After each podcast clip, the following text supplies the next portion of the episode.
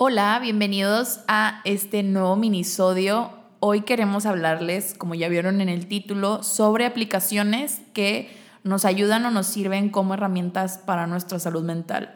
Sabemos que están muy de moda, en especialmente, no sé, las aplicaciones que te ayudan como a meditar y así, pero quisimos escarbar un poquito y encontrar estas cuatro aplicaciones que les queremos recomendar, que ya cada una de nosotras ay, como si fuéramos muchas. Nosotras dos eh, exploramos porque obviamente no les queremos recomendar algo que no hemos utilizado. Entonces, bueno, Pau, no sé si tú quieras empezar con una.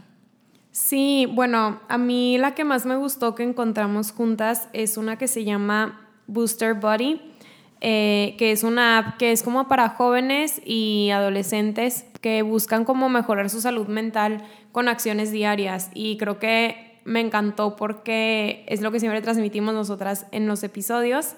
Y bueno, la probamos, lo malo es que está en inglés, entonces pues si no sabes inglés no es una buena app que te vaya a servir, pero si sí sabes es una app como muy amigable porque tiene un avatar y tú eliges al monito y tiene una sección de mm, tiene una sección padre que se trata de como planes de emergencia, entonces si tú le picas, te pregunta que si estás en riesgo de dañarte a ti mismo o a alguna otra persona. Y si sí, te da la opción de eh, hacer clic al número de emergencia que tú escribiste previamente y si no, te dice que puedes continuar con un plan en crisis que también tú creas con tus, no sé, como formatos que se llaman en inglés coping methods como que con tus formatos que te ayuden a tranquilizarte. Entonces está padre porque te va guiando a través de herramientas que tú sabes que te funcionan a ti, no sé, como a, a aliviar este malestar. Y otra cosa que también nos gustó es que tiene la opción de agendar como tus medicamentos. Entonces, si tú estás bajo un tratamiento psiquiátrico, pues te da la opción de, que pongas tus recordatorios y algo que definitivamente nos enamoró de la aplicación es que decía que no era un sustituto de ir a terapia, era una herramienta de apoyo. Entonces, como que nos daba ese disclaimer y te impulsaba a continuar con tus sesiones y te decía también como si estás tomando una psicoterapia, eh, tal vez puedas hablar de esta aplicación con tu terapeuta. Entonces, creemos que es una herramienta muy amigable y muy bonita como para ayudar a contribuir tu salud mental pues con acciones pequeñas. Sí, nos encantó.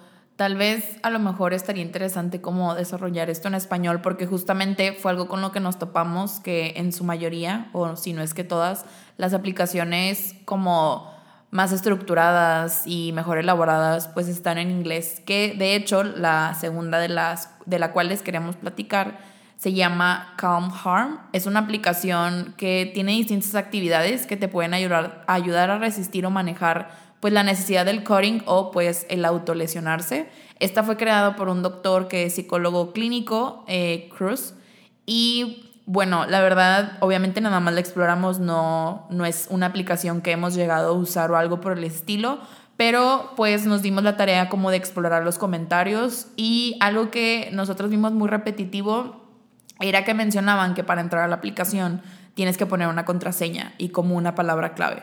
No sabemos si esto lo hacen como por discreción, digo, al final, pues si está como en tu iPad o en tu teléfono, eh, pues no es como que fácilmente alguien pueda entrar. Y lo que la gente decía era que pues cuando están en crisis, lo último que quieren hacer es poner una contraseña o una palabra segura.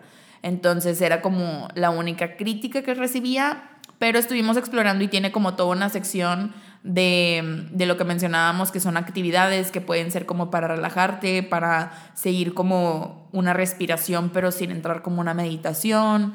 Entonces se nos hizo como muy friendly, la verdad. Creo que es de los creadores de Headspace, que ahorita les vamos a hablar, les vamos a hablar de esa, que tiene como muchos monitos y la han visto, es colorida. Entonces, pues la verdad nos gustó, pero pues solamente está ese detalle. Y también cuando la descargas, lo primero que te dice es que eso no sustituye pues ningún, ninguna terapia, ninguna atención médica, sino que simplemente es una herramienta y eso a nosotras se nos hace muy valioso. Sí, creo que es algo muy ético de parte de las empresas que hacen este tipo de aplicaciones porque fácilmente podrían venderlas de una forma errónea. Entonces, pues es algo muy admirable. Eh, bueno, otra aplicación que encontramos se llama Zambelo o Zambello, no sé cómo se pronuncie, pero es la que antes era Pacífica. Y también es una aplicación que fue creada por psicólogos con el propósito del manejo del estrés, la ansiedad, la depresión y utiliza herramientas de la terapia cognitivo-conductual y la meditación para ayudarte como a este camino de relajación. Entonces, eso también nos gustó y cuando nos metimos a explorarla, eh, iniciaba sesión, te pedía como eh, tu autorización para utilizarla y para que ellos utilicen tus datos de forma anónima como para hacer estadísticas y ver de qué manera mm, mejorar la aplicación. Y algo que nos gustó es que está en español y las instrucciones son muy claras, pero el contenido sí está en inglés. Por ejemplo, tienen varios cuestionarios que tú vas llenando de acuerdo a tu mm, estado de ánimo y ese está en inglés y el material, por ejemplo, los videos también están en inglés. Entonces, eso fue algo que no nos gustó tanto, pero lo que sí nos gustó es que tú vas eligiendo como diferentes herramientas que a ti te funcionen y tú le vas dando la pauta de en qué quieres que te ayuden. No sé si a disminuir la ansiedad o a mejorar los síntomas de, de la depresión. Y eso está padre porque también, por ejemplo, pusimos una, una meditación y te daba la opción de elegir el como la musiquita de fondo o el sonido de fondo, ya sea de olas del mar o alguna música calmante. Entonces, eso nos gustó mucho porque cada quien la puede ir formando a su medida, por así decirlo, o a sus necesidades. Entonces, pues esa app, igual si saben inglés, pues se las recomendamos. Y si quieren como probar esta, esta modalidad de la meditación, pues también es muy buena para eso.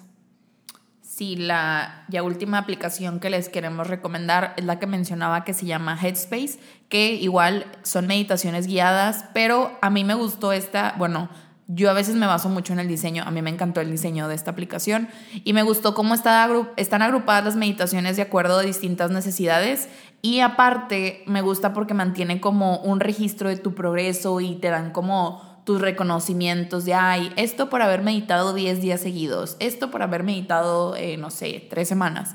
Entonces como que eso se me hizo muy valioso y como incentivo para las personas. Y de hecho se agrupa, por ejemplo, hay meditaciones enfocadas al estrés y la ansiedad, eh, unas especialmente para dormir o inclusive meditaciones para empezar tu día a día que las del día a día yo las he utilizado y sirven, bueno, hace mucho las utilicé y eran como en torno al agradecimiento y eso se me hizo muy bonito. También tienen como esta sección de crecimiento personal para ser más productivo.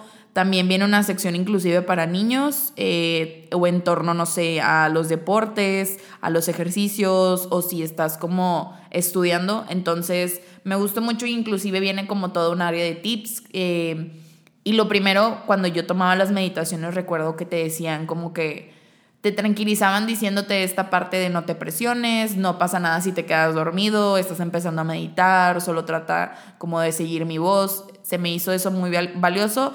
Lo malo es que pues también solamente es en inglés la meditación. Estoy segura que sí hay eh, algunas aplicaciones de meditación en español. Creo que hay una que se llama Insight Timer, que esa yo sí la llegué a utilizar y venía la opción también de meditaciones en español, pero más a fondo como aplicaciones que hayan sido reconocidas, creo que no, no hay tantas que estén enfocadas en español y sí, sí, son como ya como cosas más específicas. Sí, encontramos una que sí estaba en español que se llama Meditopia pero tienes que pagar para acceder como a todo el contenido.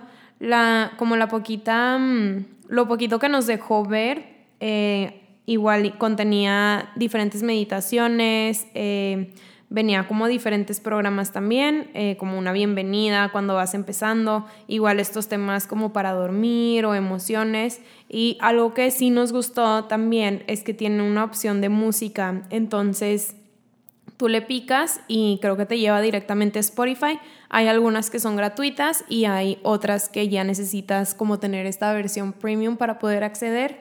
Entonces, pues, no sé, cuando nos dimos la tarea de investigar este tipo de aplicaciones, nos gustó mucho encontrar que sí existen muchísimas, pero pues nos dimos como cuenta de la falta que hacen esos recursos en español. Entonces, pues si alguien de ustedes conoce alguna que, que les haya servido, que les haya gustado, ya sea en español o en inglés, pues escríbanos para, para verla y poderles recomendar.